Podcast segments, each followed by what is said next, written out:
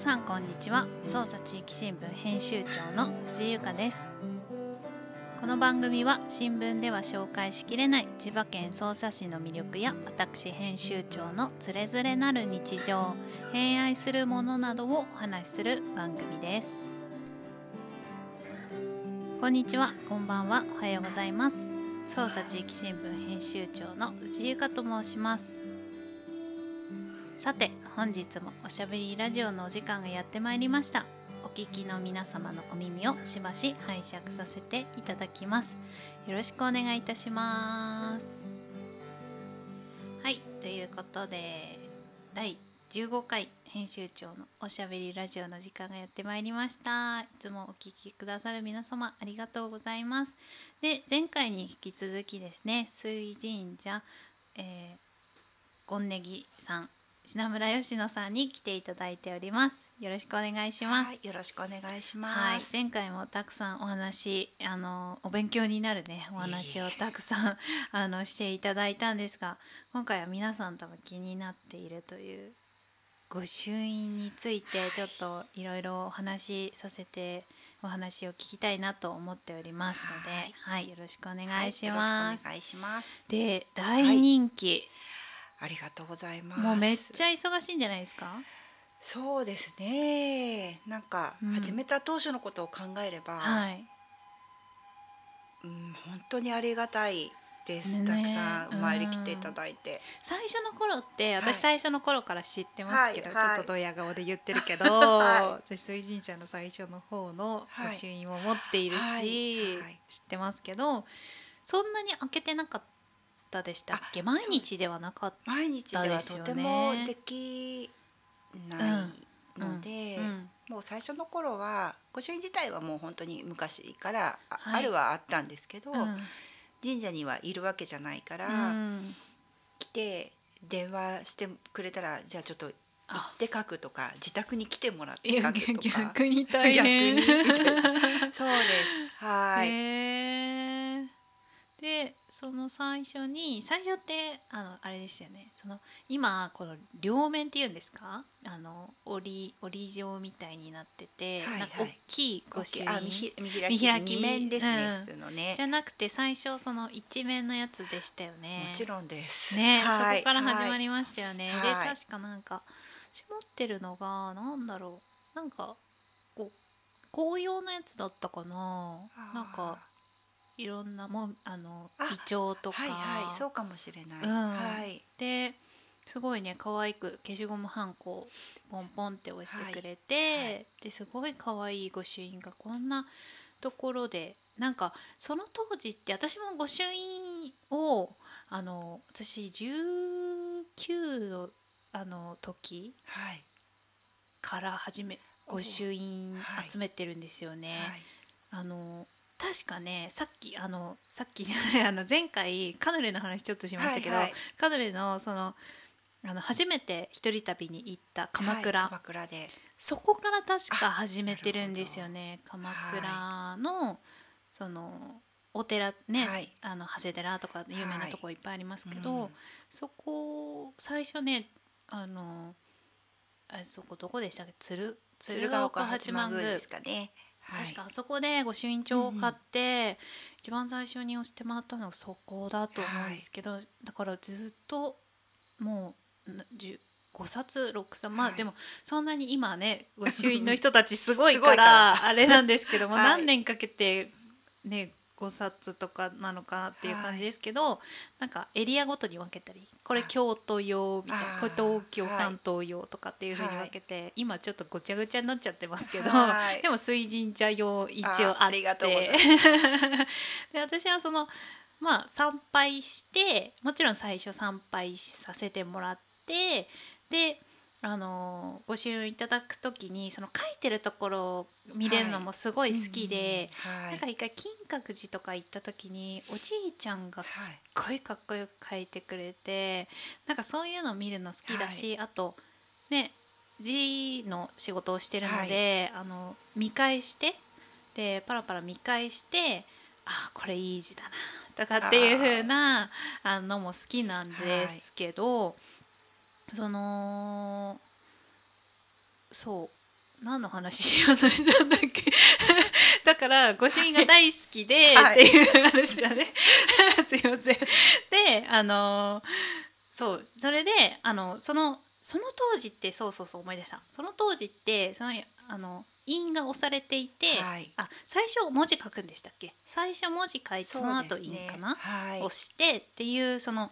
黒と赤印の「あの,、あの種の色のものがほとんどでしたよね。はい、で私唯一最初にそのカラフルな、その色を使った御朱印もあのいただいたのがあの東京の新橋にある烏森神社さん、あそうですね、まあ、いわゆるその平成の終わりぐらいからの御朱印ブームっていうものの先駆けの人気神社さんですね。はい、そうそこでお守りちっちゃいお守りもついてたんですけど、はい。はい、あそこでもらったのが確か記憶の中では色がついた御朱印っていうのはそこが最初、はい、でなかなかないんですよねその当時は、うん、探してもなく東京とかもよく御朱印集めに集めにっていうか参拝し,、して。でいただいていたんですけどでそしたらこんな身近に 操作でこんな可愛いご支援がいただけるんだっていうふうにしかもね「あの始めます」っていうふうにもうその始める前から多分お話聞いていたので、はい、そうですねきっと。そうそうそうそう、だからすごい嬉しくって始められた時に、そしたら最初はねそうやってあんまりそんなに日数も空けてなかったけどそうですね。だ徐々にですか？それともあれよあれよとこう一気にですか？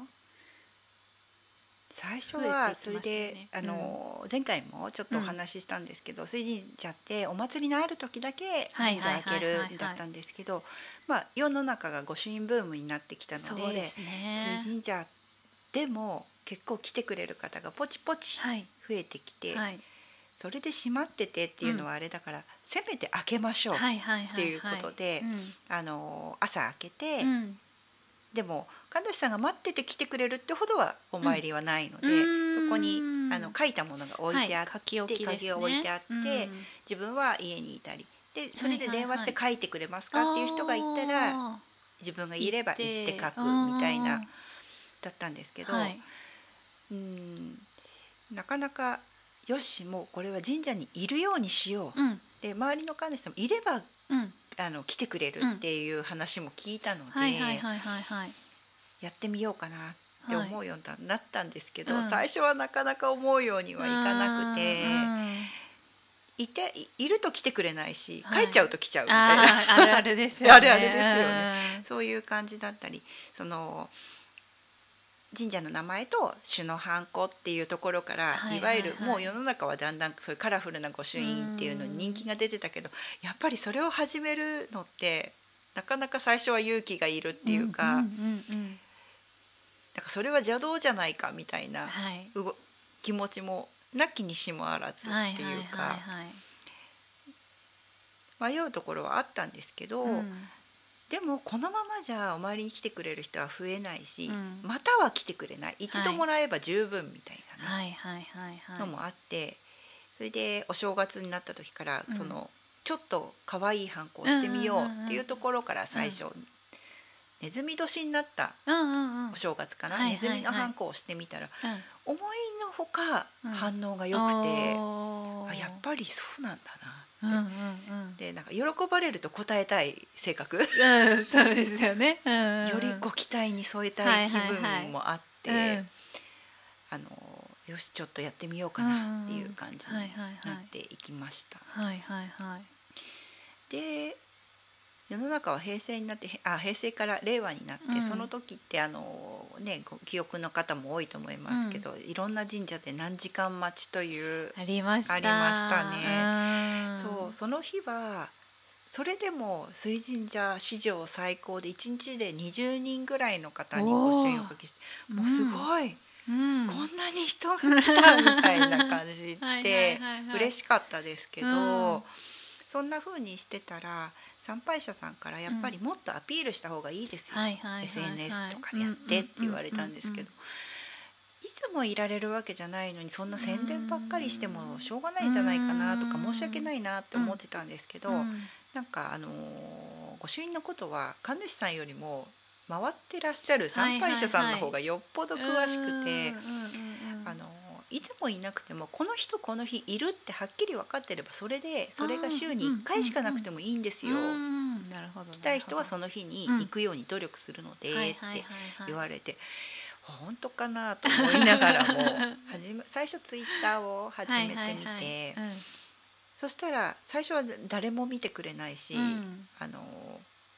1日は、うん、いいねは2つとかつくぐらいだったんですけど、初めてそのツイッターを見てお参りに来ましたっていう方が現れたんですよ。はい、1ヶ月ぐらいしてからかな。はい、あでも1ヶ月ですか。そうです。きつかったですね。はい、そうですね。それでなんかでもたまたまその日は自分いなかったんです。でツイッターを見てお参りに行ってみたけど神主さんいなくて、うん、もうでもすごい反応が始めたってすごい嬉しくて、うん、届くんだ届くんだと思って、うん、今度はあのぜひお会いしたいのでまた来てくださいみたいなことをねメッセージを入れたんですよ。でその翌週いあのお書き入れしてますっていう日だった。ら、うん、その方がまた来てくれて、えー、嬉しい。すごい嬉しかった。でその方はすごくこう神社さんに好意的に、はい、あのすごくよくこう発信力のある方だったんです、うん、たまたま、その方が。でその方が水神社さんというこ行ってこういうご支援もらいました、うん、女の神主さんがこういうふうに書いてるんです、みたいなことを書いてくれたんですね。あのそしたらそれを見たっていう方が、ね来てくださってすごい。SNS すごい。みたいな、向こう側に人がいっぱいいるんですね。いるんだってことが分かって、それでなんかそうすると SNS も頑張って更新しますよね。そうですね。はい、それであのだんだんっていう感じですね。なるほど。でそのネズミ年の1月から始まって8月に一月で100件御朱印があったんです。それで100件もあった。うんうんうんうん、もう水神社市場はどんどん更新されていくみたいな感じであの本当いい参拝者さんに恵まれたと思うんですけれど、うんうん、皆さんがまた来てくれるし、はいはいはい、周りの方に勧めてくださったりもして、そうですね。なるほど。で周りのあの朝日とかの神社さんが結構インスタグラム使ってる神社さんが多いのであのみんないっぺんに情報収集はしたいんだからインスタもやんなきゃダメだよとかって言われて、娘に「これはどうやってやるんだい?」みたいな感じで。ですねそうですそうです。で教えてもらって、まあ、やっぱインスタグラムの方が写真が多いので、ね、あの情報、うん、ごの情報はそこで撮ることが多いみたいで、あのあっという間に参加者さん。がこと8月が100件。たら9月2年前の9月になった、はい、200件。っていう勢いになっていて。すごい。もうおど自分が一番驚いてるっていうか、はい。感じでした。そうなんですね、はい、なんかそういきなり100件200件ってどんどんその単位で増えていくと結構きつくなかったですか？最初そう最初はもう本当に嬉しいっていうだけだったんですけどやっぱりね初めて人が並んでるんですけどみたいなのとかもあってその時間がやっぱり長くなっていくとか、うん、今まで考えもしなかったこう課題というか問題というかがじゃあその並んでる人たちはどうすればいいのかとかも起こるので、はい、うん。なんか周りの神主さんに御朱印で人気のある神主さんに、うん、こういう時はどうすればいいんですかねとか、いろいろ聞いたりとかして解決できることもあったりできないままだったり。でも参拝者さんがあのこうこういう神主さんが1対1でこう話ができるとか、書いてるところが見られる、まあうちの場合はあの見せたくて見せてるわけじゃなくて もうそれしか場所がないからやってるんですけどなんかそういうのがこうまあ、逆に新鮮だったり神社の人と話できるのやっぱり楽しいって言ってくれる方もいるので、うん、やっているっていう感じですかね。はい。で現在はどれぐらいどすごい。だって郵送とかもしてらっしゃいます。あ今郵送はね時々あので、ね、今基本的にはややらないようにしてます。最初の頃はやっぱ最初の頃はっていうかだんだんそのいっぱい参拝者さんが来てくれることに嬉しいし応えたいって気持ちがあの多かったんですけどなんだろう。じゃあどこ目指して今進もうとしてるのかみたいに思う。先生ともねお話ししたことありますけど、うん。ね、とやっぱり水神社は水神社の分があるっていうか、うん、水神社らしさが大事っていうのが最近はすごく思うようになってきてて自分のまあ、あのもう一人ではちょっとあのやりきれないので、うん。はい、巫女さんに入ってもらったり、ね、お手伝いの人に入ってもらったりしながら、うん、あの特に週末なんかをやってるんですけど、でもあのみんなが水神社でもらったから楽しかったって思ってもらえるようなお参りであってほしいとか、うん、そういうことを思うようにはなってきてる。っていう自分の中での変化もあるんですけれど。ね、なんかあのー、最近っていうかあれですけど今なんか番号札みたいなのと、はいはい、お参りの後に取って、はい、でそれ待ってて、はい、呼ばれると下山さん書いてるところに行って、はい、であのご朱印帳お渡しして書いてもらう、で私も待ってる時に結構その参拝者さんの様子とかを見てるんですけど、なんか皆さんねすごいお話ししたいんだろうなっていうのが すごい伝わる。そう、はいはい、すごいすごいみんななんか聞いたりとかあのこことここ回ってきてとかなんか報告みたいな感じとか、はいはい、あとなんか結構びっくりしたのがなんかうん。あそう。私も桜御朱印って言って、はい、あの、はい。ね、あの桜が咲く時期に実は私も御朱印を水神社さんでね、書かせてありがたいことに、今年はね直書きもさせてもらって、ね、今日おと去年去年ぐらいからやってるんですけど、ね、去年は書き置きだけで、うんうんうん、今年は直書きで、はい、で初めてねちゃんとその参拝者さんとお会いした時に、はい、なんかすごくフレンドリーで、はい、でななんだろう。こう会話とかも楽しみたい人たちなんだなっていうふうになんか思って、はい、そうだからななんでしょうな。一種のコミュニティじゃないけどそうですね。なんかでなんかあの御朱印をのその参拝者さん同士も仲良しでみたいな。実はなんか全然一緒に来たわけじゃなくてなんか、その全然違うところから来てるんだけど、うん、ここで会って「ああどうも」みたいな。はい。そうそうなんですよね。なんかあのー、SNS で皆さん情報を得て、うん、こんなとこ参拝行ってきたよっていう発信も皆さんもされてるので。あのまあ、フォロワーさん同士っていうつながりをすごく持っててこれってなんか神社にとってはすごく新しくて神社と参拝者さんって決して上下ではないですけど、はい、神社と参拝者さんって縦の関係、はいはいはいはいはい、縦でつなが一本糸でつながってる関係っていうのが、うん、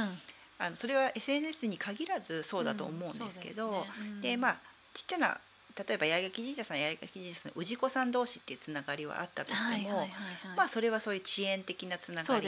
なんですけど、ねうん、御朱印を通じたつながりって、参拝者さん同士がフォロワー同士というな間柄で、うん、勝手にっていうか勝手に横ですごいつながってるんですよ。ね。はい。すごいですよね。だからすごく発信もしてくれて水神社も宣伝もしてくれたり、あのこんなことがあったって、うん、自分の知らないところでね言ってくれたりとか、あるのはもう新しいその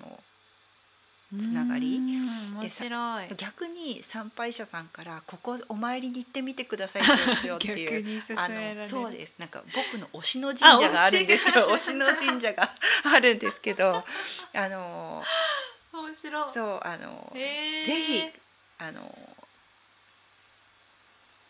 品村さんに権ネギさんにもお参り行ってもらいたい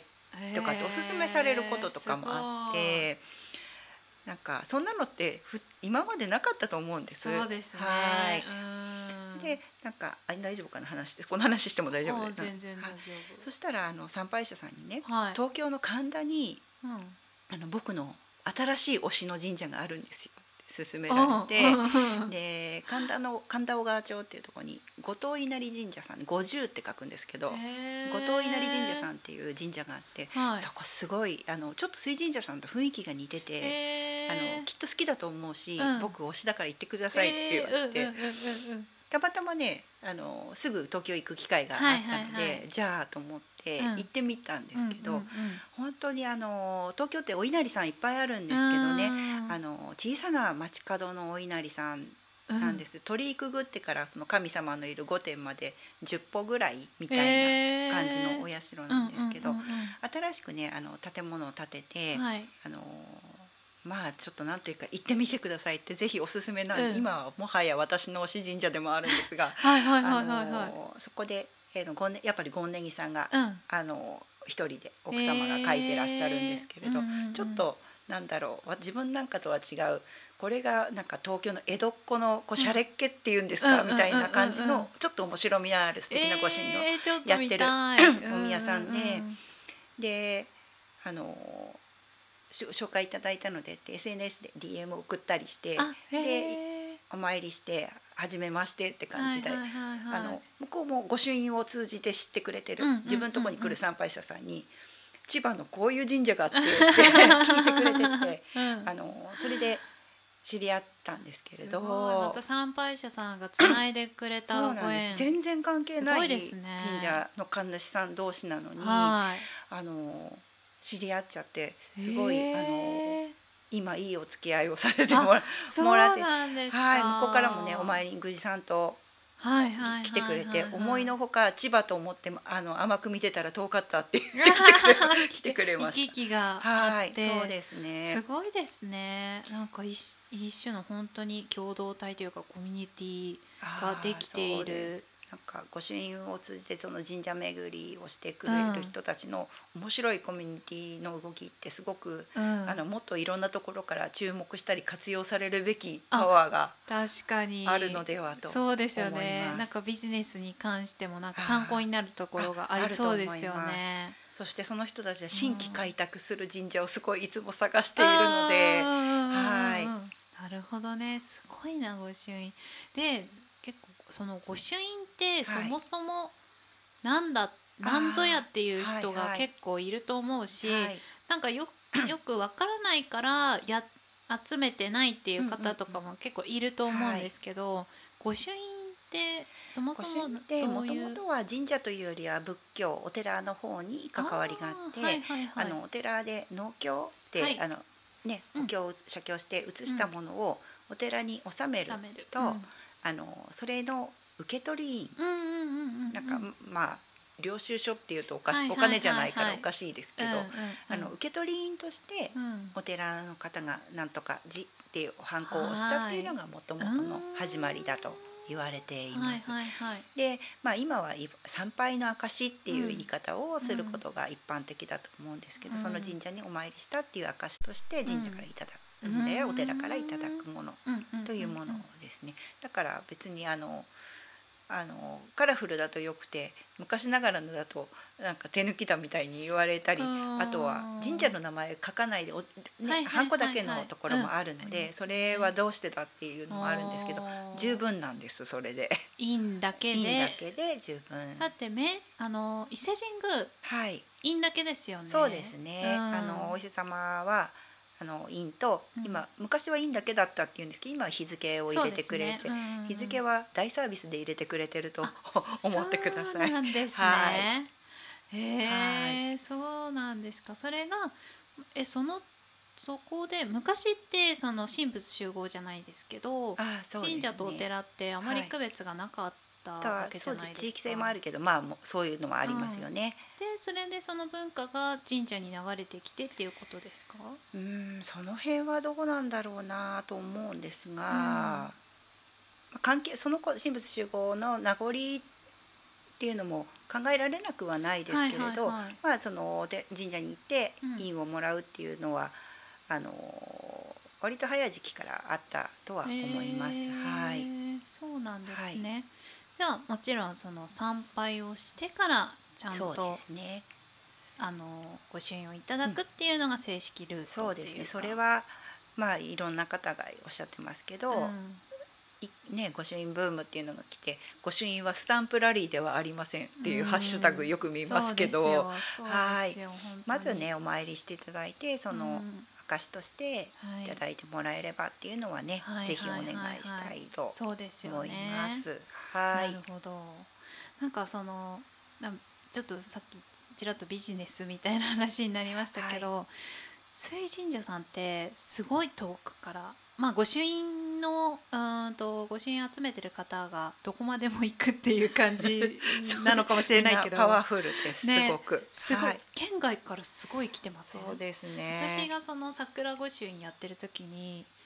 あれ？群馬？長野？あ群馬。群馬から来ましたこの方群馬から来られてるんですよって言いましたよね私ね。みたいな。わざわざみたいな。はいしたらなんか結構普通みたいな、ね、なんか遠くから来るの？人も結構いますよみたいな。そうですね。なんかあの、まあ、コロナ禍コロナ禍って言うんですけど、うん、どっちかって言えば水神社にとってとかこの海藻地区にとってはの御朱印っていうことで考えるとコロナはあの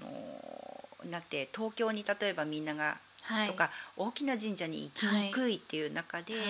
田舎の小さな神社だったら外だし、あの割と大丈夫なんじゃない？密になりがたいっていうかね。そういうことでこちらの方にお参りに来てみようって思ってくれた方たちがすごく多くいたっていうのが一つの良かったことっていうかねコロナがもたらしてくれた一つの数少ない服の方っていうかね、ね、知ってもらえたっていうのはあると思います。遠くから来てくだまああのねみんながどこから来ましたって名乗ってくれるわけではないのでわかんないですけど、ね、あの一番今まで言ってくれた中で、うん、あの遠くから来てくれた方は北海道から来てくれた方がいてそのちょっと前に郵送の御朱印やった時に、はいはいはい。あの輸出の御朱印ってまあ是非がすごくあるとは思うんですけど、はい。うん、あのその時申し込んでくれてその時も北海道からって思って書かせていただいたんですけどなんかその方は御朱印ね先にいただいたのでいつかお参りに行かなくちゃいけないと思っててって東京に来る来る機会があったのでと思って来ましたって言ってくださって参拝しに来てくださったんですね。うわすごいですね。はい、もうちょっと感動しました。はい。だからすごいなんかその他県から来たりあと地元の人ではない人たちが、はいはい、あの御朱印を目指して来てくださって、はい、そうするとその周りのいる飲食店とかに寄ったり、うんうんね、あと下間さんも結構ねなんかいちごの時期だとここのいちご屋さんみたいな、はい、とか、はい。はい、あと和菓子屋さんここでみたいなねね、あの干潟の坂本さんともコラボしたりとかね、してたのしてるのでなんかそういうところに皆さんね、寄って帰るみたいな感じで,、きちんとなんかそういうなんなんだろう経済を回してるじゃないけど、うん、その外その外からお金が来てで潤うっていうのがすごいなんかそれに関しても貢献してるっていうか。すごい役割を担ってるんじゃないかなって思うんですけど、貢献してるっていうとこまではいかないと思うんですけど、うん、だんだんそういうことが期待されてるんだっていうことが自分としても自覚が出てきたっていうか、はいね、皆さんお参りした後、うん、これどこでご飯食べたいんですけど、うん、美味しいとこ知ってますかとか、結構苦手なんですよ。なんか そうなんですよ。なんか自分はなんかねなんか子供が多いから回転寿司とか結構多いので、ああせっかくここ来たらやっぱお魚美味しいもの食べたいとか。そっていう方ももちろんね、いるし、あの地元の美味しいところで食べたいとかお土産かね自分たちだって遠く行ったらお土産買って帰りたい、地元の人が美味しいっていうものを買って帰りたいとかあるじゃないですか。あります。だからそういういい情報がね流せる私になりたいと思うけど、ちょっと苦手です。そうなんですね。はい。そっか。だからそういう風な見方もできるなと思って神社の役割っていうか、うん、そうなんですよね。ねあの巡りの里さんで八日市場の駅で降りて、はい、巡りの里でレンタサイクル借りてお参り来てくれる人結構いるんですよ。遠くないですか？で あの最寄り駅あの干潟駅なんですけど、私たちあの例えばで,、でもそしたら水神社だけとか、あとは朝日の反対のか、あの鎌和伊勢大神宮さんも御朱印すごく人気があるので、でもあの車ならねピッと行くんですけど歩いていくと40分ぐらいかかっちゃうんですね。同じ最寄り駅なのに反対向き同士だから、うん、そうそれをはなかなか厳しいのでだったら巡りの里で伝統のレンタサイクル借りて 15分で水神社来てで10分で鎌数行ってとかいう方がよっぽど回れちゃう。で松山神社さんも行っちゃうしそうなんですね。とか。すごいな。体力もすごい、なんかちょっと地元民としては想像つかなくないですか？それ自転車で。自転車で。ちょっと考えられない。いやいやいやって感じですけど、遠くから来た方たちはみんなパワフルですよ。はい。でそうなんだで今日は巡りの里でで自転車借りて、はい、あとあれも行っちゃいます。あの小笹の八幡神社京高地区ですね、小笹の八幡神社行って、鎌和さん行ってうち来て、うん、今から松山神社行って、えー、あの飯高段林も行っちゃうんです。あって感じですけど。で帰りますっていう人とかいるとそんなに？で巡りの里でねお土産買って帰ってくれるでしょ？そうですねねそしたらなんか本当はレンタサイクルが乗り捨てができるといいっていう話になったり日向駅でおね乗り捨てができたらいいねとか確かに確かに。とかどんどん言ってきましょうそういうこととか。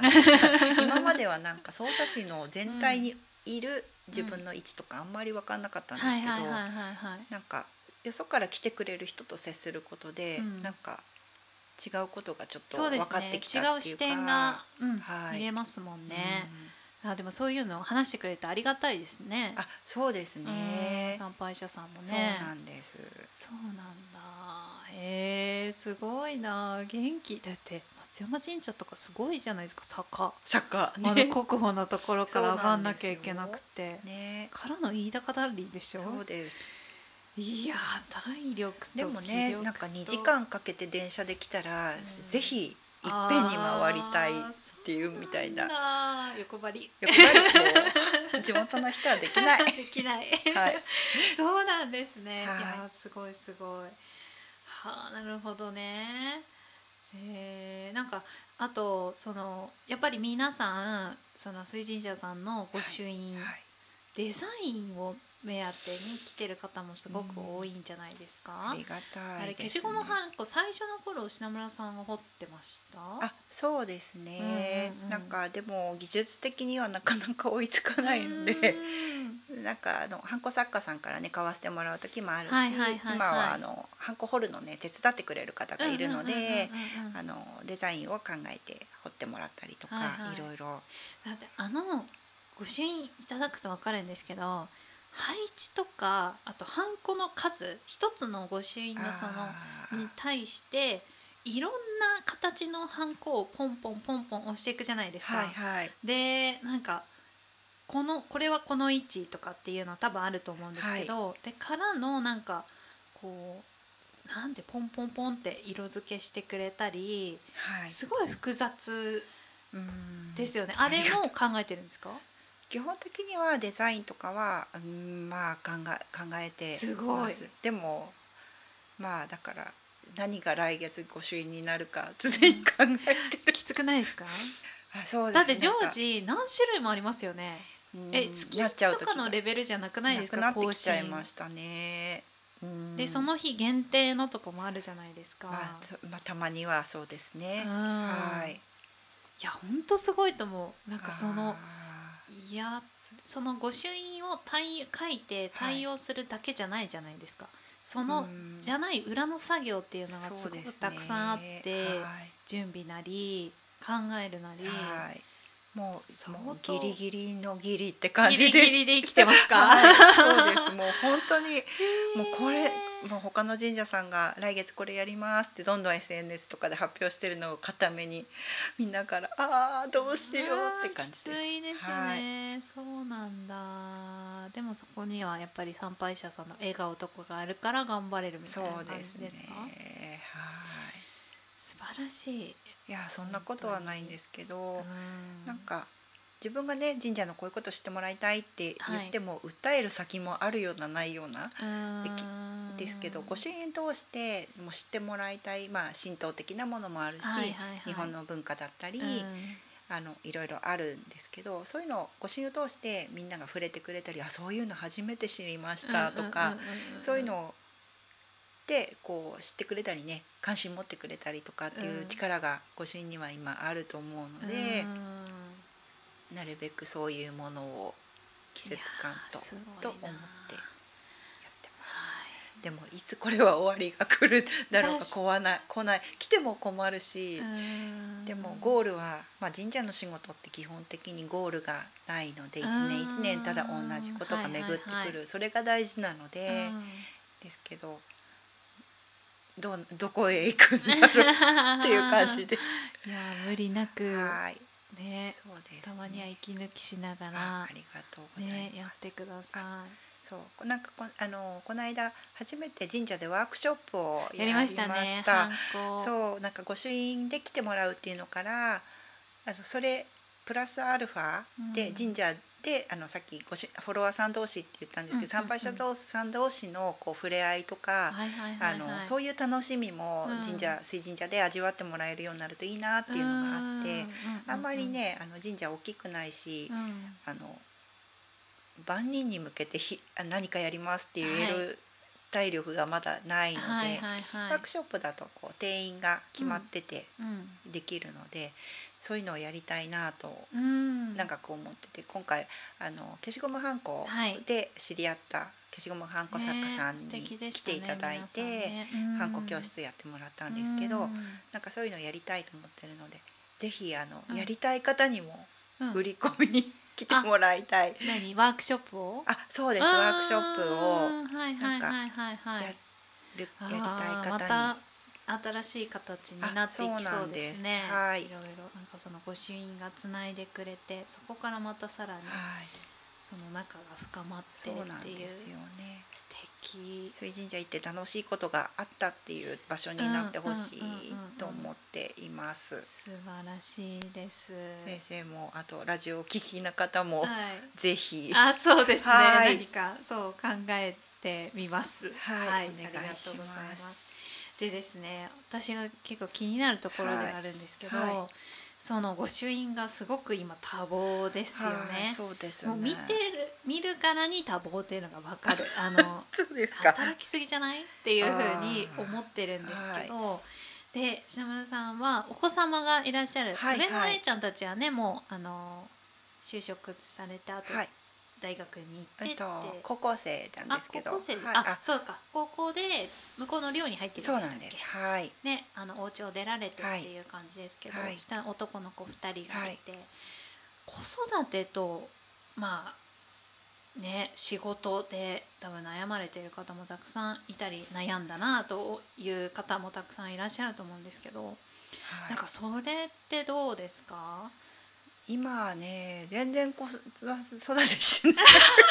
なっちゃったっていうかもう圧倒的にあの私まあ、匝瑳市に来てからの年月でいうと、お母さん業がほとんどだったんで、長く長くお母さんの専業っていうか、よく神主さんで兼業神主とかって言って、学校の先生と神主やってますとかあるんですけど私はお母さん業と兼業ででもほとんどお母さん業に重きが置かれてた時期の方が長いんですけどだから働くその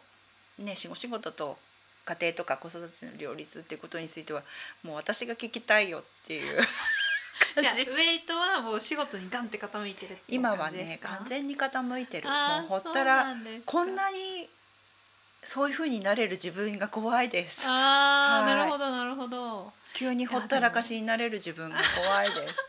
えでもおばあちゃまが一緒に住んでまあそうですね。ね旦那さんも見てもらったりとかしてやってるって感じですかね、よく苦情を言わずにいられると思います、うん、家族は。はい。なるほど。でも子供がこの間「お母さんがさお母さんだった頃」っていう言い方をしたんです。面白い何それそしたら上の子が「ああ御朱印がなかった頃ね」って言っててなんかお母さんがお母さんだった頃名言で名言ですよね。なんかもうハッとさせられるっていうかもうごめんとしか言えない言葉が出ましたね。でもなんか思うのが子供って結構ほったらかしても育ちません。私ごめんなさい。あのこんな偉そうなこと言ってるけど、子育てしたこともないしあれなんですけど私自営あの実家が自営業で、はいはい、でもう家族はみんな仕事、うんうん、365日仕事、はい、で外食も行けない旅行も行けないって中、うん、誰が面倒見てくれたって近所の人たちなんですよね。なんか結構いろんなところに預けられて、はい、であの育った感があって、はい、でも育つんですよね。育ってますよね、うん、大丈夫。そうなんですね、ね、で逆になんかいいことも結構あってなんか昔からそのいろんなところに預けられてるから、はい、いろんな大人がいて、うんうん、いろんな考え方があって、はい、でこの人こう言ってるけどでその話に出てきたこの人はでもこう言ってるあれ話がちょっとおかしい大人って、はい。はい、みたいなのが、はい、っていうかもうそうちっちゃい頃とかからなんかこう考えさせられたり、うん、あとなんかなんて言うんだろういろんな人の話を聞いてたから、はい、結構それがあとコミュニケーションがいろんな人と取れてたから、うんうん、その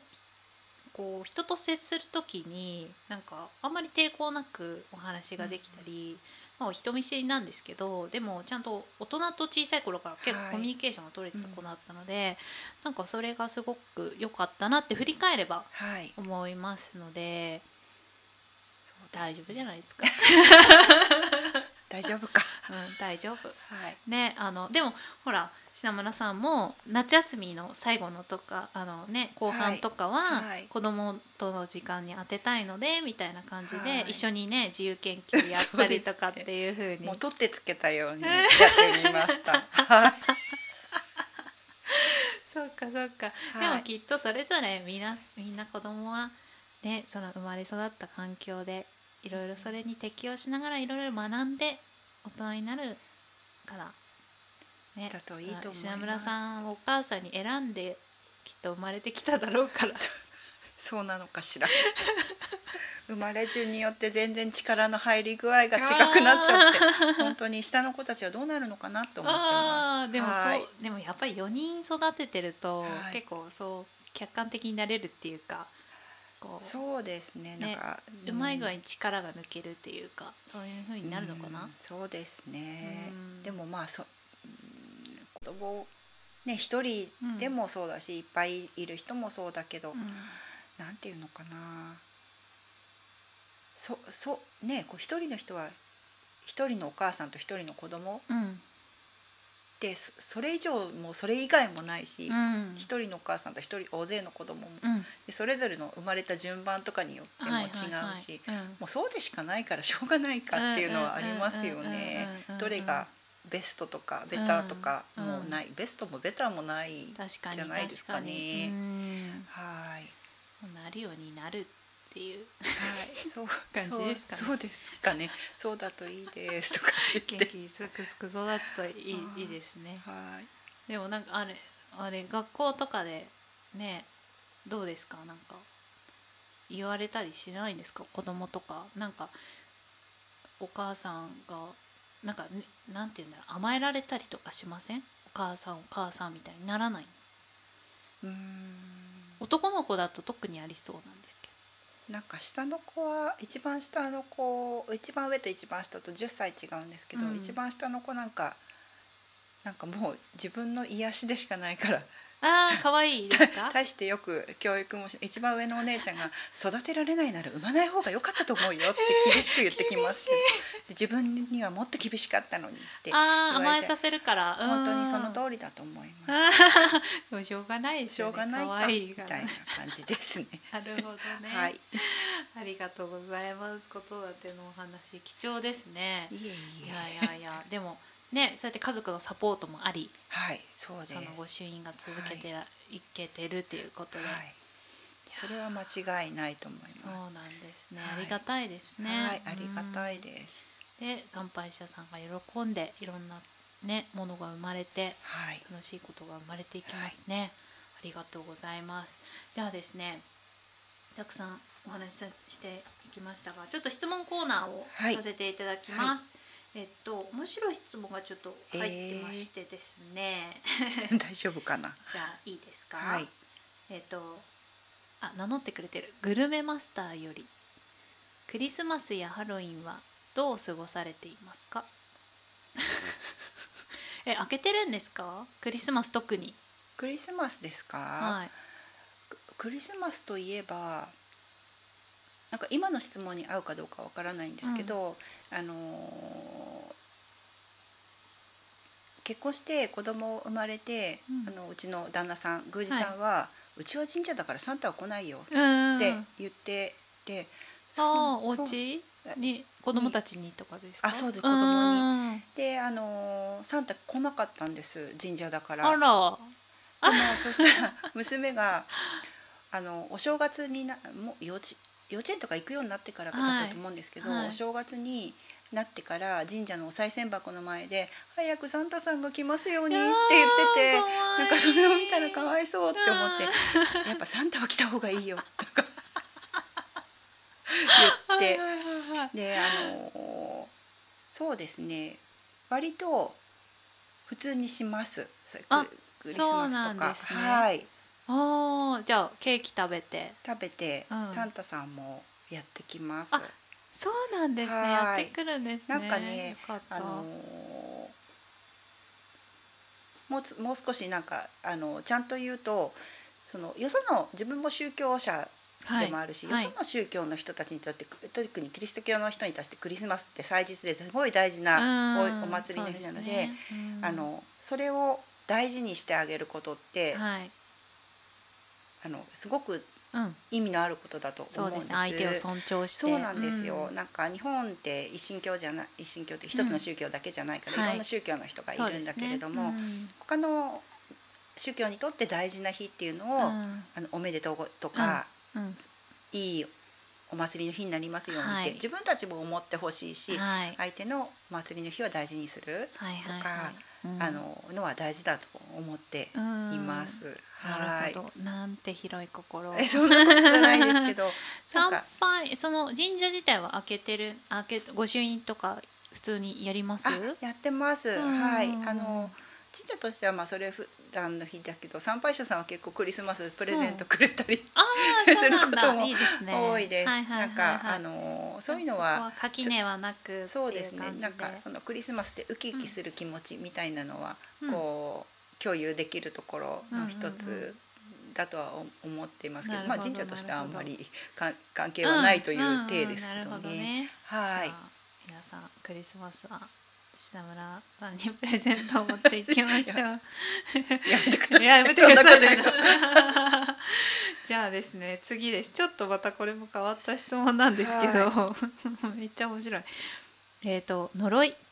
かっこはい強く念ずることで物質的な操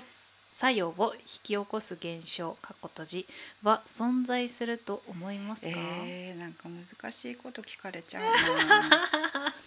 うんなんかそのに当たるわけじゃないけど、はい。なんか昔からそんなこと言うと罰が当たるよとかね。あうん。鬼が来るとかね。神様がなんかうん。すするよとかってうん。なんか言われがちでしょ、はい。なんか家の中でも、うん。あのよく神社でもあのい言ってる人いるんですよ。こ子供と一緒にお参りに来てそんなこと言うと神様が罰当たるよとかって。か。うん。なんかああるんですけど、なんかそれってどうなのかねって神主さんたちで話したりすることとかもあるんだけれど、うんうんうん神様って罰は当てないんだよねっていうふうに思ってて、うんうんうん。呪いとかそのひ人の力はい。ではこう説明のつかない現象っていうのははい。あるんです。あるんであるんですって、うん。まあな浸透的にみんながそう思ってるってわけじゃないですけど、はいあると思うんです。はいはいはいはいよく言えばそれが奇跡だったり、うん。ね、悪く悪いっていうかそういう呪い的な現象っていうのか罰を当てる的な現象っていうのもあると思うんですけど、それをなんだろう。な何と思うか？うん。なんか偶然ただ偶然って思う人もいるし、奇跡的な出来事とか思う人もいるし、なんか自分の力が引き寄せたものって思う人もいるしうん。でもあの例えば自分はまあ神主さんなのでなんか宗教的な立場から言ってそういうものが神様とか、はい。まあ、お坊さんは仏様がとか、はい。によってもたらされたものっていうふうに生きていくのが宗教的な生き方なんですね。だから良いことがあった時は感謝する。まずうん、まず神様に、うん、神様がもたらしてくれたものとして感謝する。はい、で自分にとってそれが辛いこととか困ったことっていうのももちろんあるわけですよ、うん、神様信じてれば何もかもハッピーにはならないので、ね、現実的には。でそれもあのそれがでも罰が当たったっていうふうに捉えるか捉えないかっていうところだと思うのでちょっと呪いの話とは違うのかな、あれかもしれないけれど、それをなんか神様と自分と自分の困ったことっていう中でこう考えていくのが自分的なこう生き方だし、まあ私は神主さんという宗教者の一部としては、そういう生き方もあるよということを皆さんに提案したりおすすめしたり、そのことでそう考えることで救われたり楽になってくれる人が増えるといいな、辛いことにね遭ってる人にとっては、そういうものの見方を提案していくっていうのも一つの神社にいる人の役割なのかなとか思ったり。ちょっとあまりその答えにはならなかったな。はい、なんか例えば 私あのえっ、ー、とすごくあんまりこう人に対して喧嘩をしたり、はい、あと自分の気持ちを率直に例えばすごく嫌なことをされて、うんうん、怒ったっていうのをなんでそういうことするのとかなんかそういう言い返したりとかってすごいできないんですね。はい、であのすごいすごいね幼稚だと思うんですけど、はい、私本当にあのその 本当に嫌いな人で本当に嫌いな人に、はい、ちっちゃい呪いかけてるんですけど あのこれはじゃあ当たるのかな？なんかあのえっ、ー、と例えばちっちゃい呪いっていうのは、はい、今日家に帰ってタンスに小指ぶつけろとか なるほど。あの家家でご飯炊く時に全然上手に炊けなくてぐちゃぐちゃのご飯食べろとか。なるほどね。そういうちっちゃい呪いを、はいはい、たまにねたまに、はい、どうしようもない時ですよ、はい、あのかける時が、はい、たまにあるんですよ。なるほど。でダメですか？宗教的には。宗教的には？えー、私もあの品村さんって神主さんとかのお仕事なのに、はい、人の悪口大好きですよねとか。言 わこと多いのでなんか割とダメ人間です。はい。一緒だよかった。じゃあちっちゃいのぐらいはちょっと多めに見てもらえそうですね神様心が広いのですかって言ってまたよくないあまりラジオ聞かないでください。あとはよそのあの神社関係の人が聞いていませんように 明日一番に神様にお願いします。あそうですね。あのラジオは、ね、あの誰も聞かないようにお願いします。そんなでもみんなそうだと思いますよ。だって人間だもの、うん、蜜を。蜜を。人間だもの。しょうがないですよね。そういうことあるじゃないですか。多分ねあのそういうでなんかちょっとちゃんと知ってるような神主さんとかでも結構 ごめんなさい。今なんか慰められてる自分みたいな。吹いちゃった。音声の方ごめんなさい。吹いちゃった。でも、はい、絶対裏でちょっと呪ってるから。とか悪口言ってるから。そうですか、ね、だって人間ですよ。はいここっちとら。こっちとら。そうですよ。もう日本はの神様は結構失敗もするし、うん、悪さもするし、ね、確かにそうですね。なんか古事記とか見てもなんかちょっとなんすごいなんかえ？ちょっとポンコツって言ったらあれだけど。しょもなっていうのってあるでしょ？日本の神様ってね。完全じゃないですからね。だってす。ごい悪さする神様とかもいるじゃないですか、ね、人を困らせる神様とかもいるしあじゃあいいです、ね、真面目に講義とか聞いてる時に「それ何?」みたいな 悪いことの限りを尽くしました。の例えとして出てくるのが相当悪くて悪くてなんか割とそして幼いっていうかどうどうしどうしようもないことばっかりしてみたいなのね日本の神様多いですから。じゃあ大丈夫。大丈夫あ慰められた、大丈夫そうです。はいありがとうございます。はい、じゃあですね。あの 前回もありましたけど、はい、本日の一曲本日の一曲。なんかね全然違うの、うん、小学唱歌とかどうですか？夏は絹って童謡とかみたいな言葉で夏は絹ってわかるかな？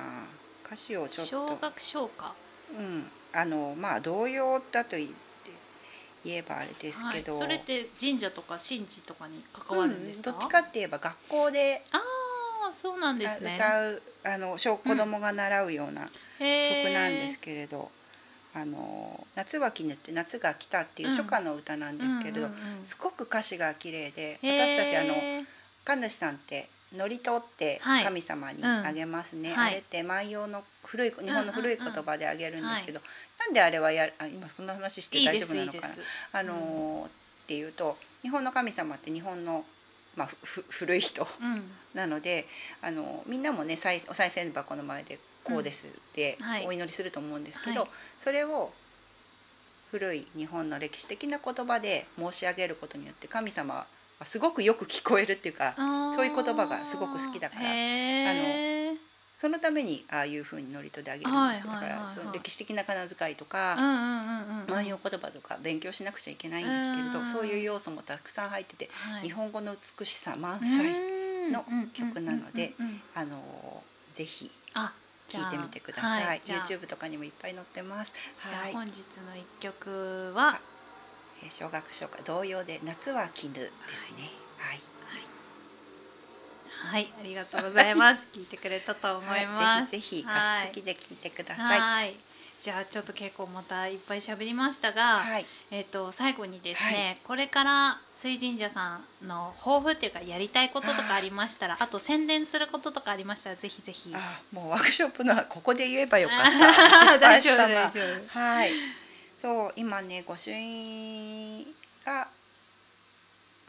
ね御朱印が欲しくてお参り来ましたって言ってくれる方が、はい。うん、あの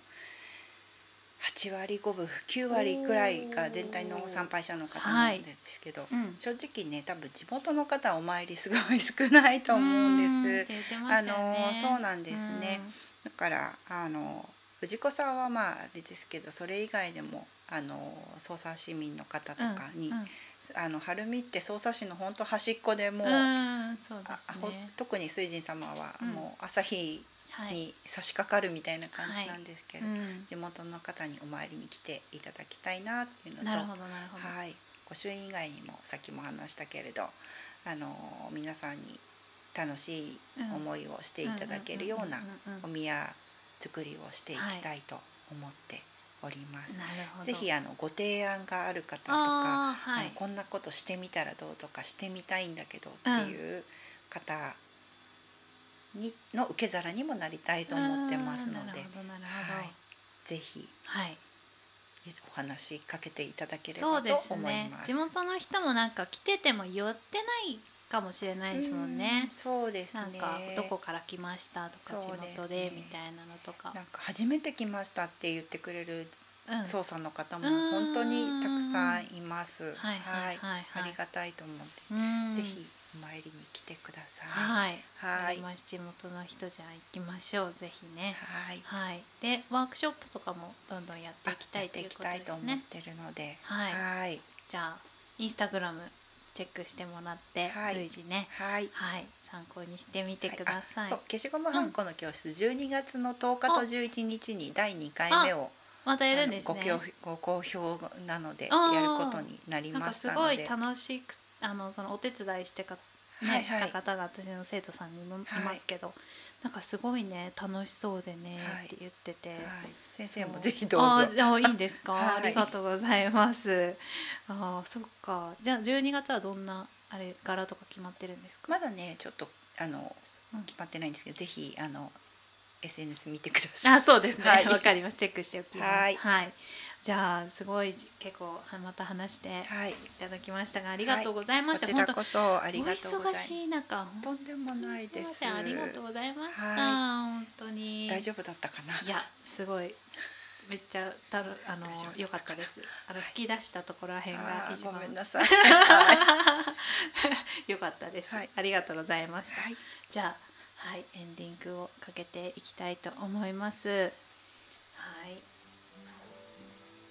はい、それではですね。はいということで、えーえー、品村さんえっ、ー、とえーと、待ってください。水神社さんのこうネギさんの白村さんに、はい、お越しあのいただきました。はいありがとうございました。皆様もあのお聞きくださってありがとうございました。はいこの番組へのご感想などお待ちしております。捜査地域新聞インスタグラムフェイスブックなどのメッセージにて藤井までペンネームを添えてお送りください。またメールでのお便りもお待ちしております操作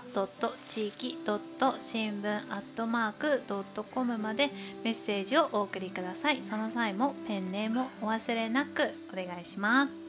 はい。それではお時間お別れのお時間がやってまいりました。次回の放送は2週間後の月曜日です。夜9時頃配信します。Spotify や Podcast ではいつでもお聞きできますのでお手すきの際や家事の合間作業の音もお休みの前などにお聴きくださると嬉しいです。はい。本日はお時間をいただきありがとうございました。品村さんもありがとうございました、はい、ありがとうございました。はい。また次回の放送でお会いしましょう。さようなら